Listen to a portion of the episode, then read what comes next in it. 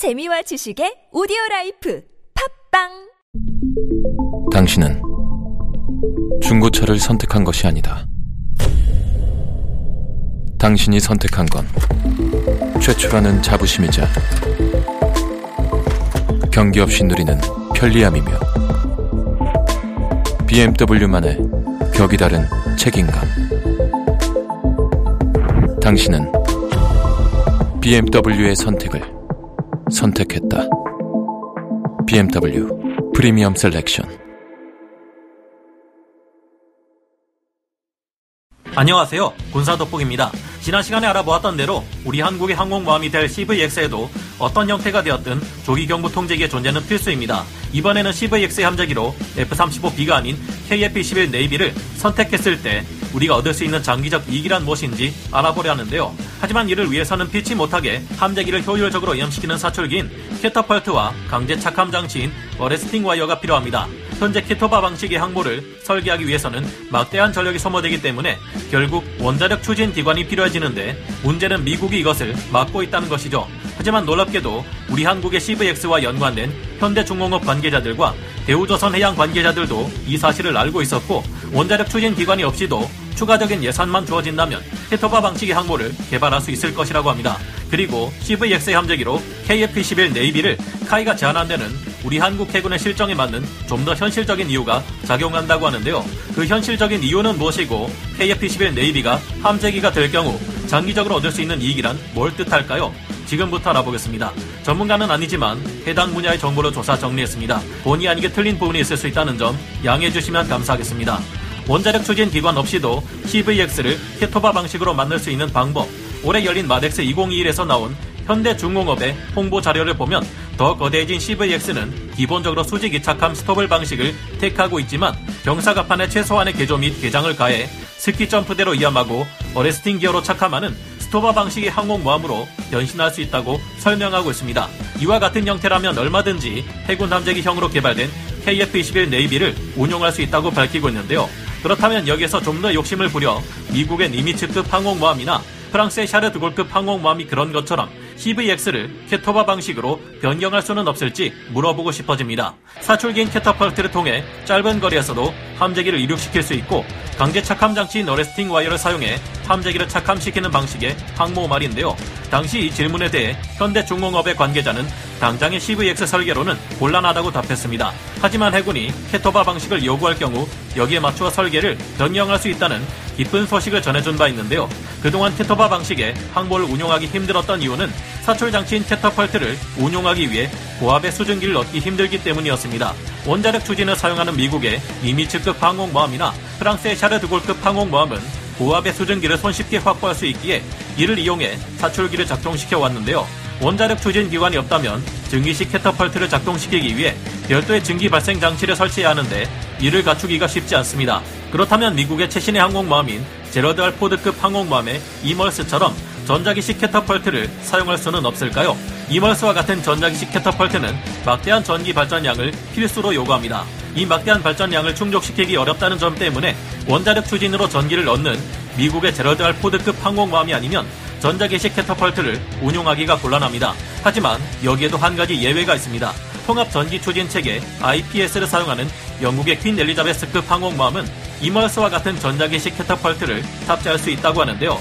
핀칸티에리사와의 제휴를 통해 트리에스테급 강습 상륙함과 유사한 형태의 CVX를 제안한 대우조선 해양에서도 우선은 한국 해군이 F-35B를 운용하는 것을 전제로 CVX를 설계했지만 다른 대안이 있다고 합니다. 대우조선 해양 역시 해군이 요구할 경우 KF-21 Navy 함재기 운용이 가능하도록 설계 변경이 가능하다고 밝혔는데요. 현대중공업과 대우조선 해양 관계자들은 만약 한국 해군이 KF-21 Navy 함재기를 선정함과 동시에 전자기식 캐터펄트인 EMALS를 요구할 경우 퀸 엘리자베스급 항모처럼 IFEP 혹은 IPS로 불리는 통합 전기 추진 체계를 도입해 충분한 발전량을 확보할 필요가 있다고 합니다. 이렇게 될 경우 CVX의 건조 비용은 수천억 원 정도 상승한다고 하는데요. 두 회사 모두 반드시 CVX가 KF-21 네이비를 함재기로 선택하지 않는다 하더라도 확정성이 높고 중장기 수명 주기 비용이 낮다는 장점 때문에 통합 전기 추진 체계 방식을 채택하는 것이 유리할 것으로 전망했다고 합니다. 항공모함은 한 번 건조될 경우 최소 30년 이상 운용되기 때문이며 만약 그 사이 한국 해군이 KF-21 네이비나 F-35C 같은 통상적인 함재기를 선택할 경우 혹은 한국형 무인 전투기나 무인 공중 급유기, 무인 공중 조기 경보기 등을 운용하게 될 경우 IPS 방식만이 이에 제대로 대응할 수 있기 때문이라고 밝혔습니다. 지금에 와서는 호평을 받지만 프랑스의 샤르드골급 항공모함이 계속되는 설계 변경으로 인해 건조 시기가 무척이나 늦어졌고 이 때문에 적지 않은 삽질을 반복하며 비용을 소모했다는 점을 볼 때 우리 해군의 CVX는 적어도 30년에서 50년 이후를 생각해 건조하는 것이 맞지 않나 생각해 봅니다.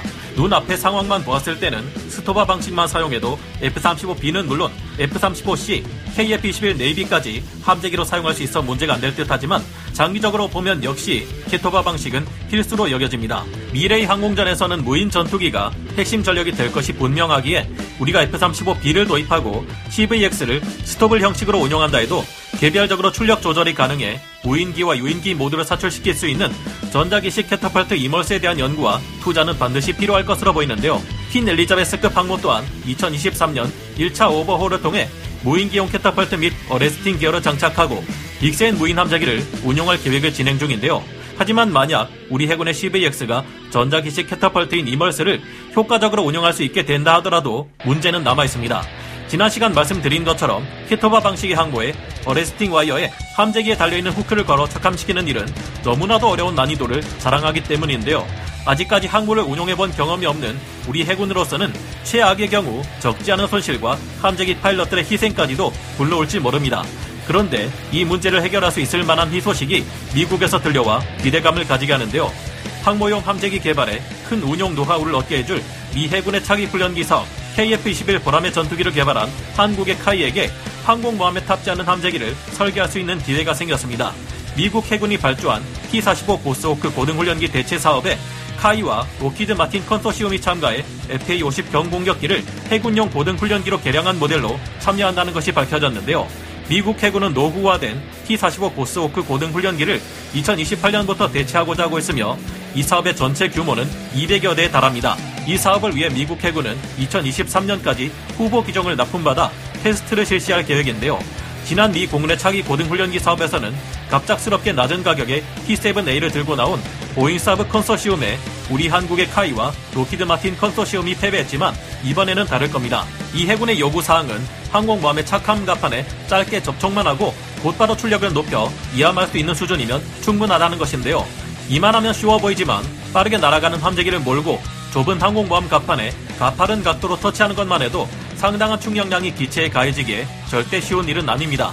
그래서 기골 및 landing gear 보강이 필요한데요. 이번에도 우리 KAI와 록히드 마틴의 상대는 보잉의 T-7B 레드호크입니다. 항모의 갑판에 착함할 때 함재기에 가해지는 착함 충격량이 엄청난데 T-7A 레드호크는 탄소 복합재로 제작된 일체형 동체를 가지고 있어 문제가 될 수도 있어 보입니다.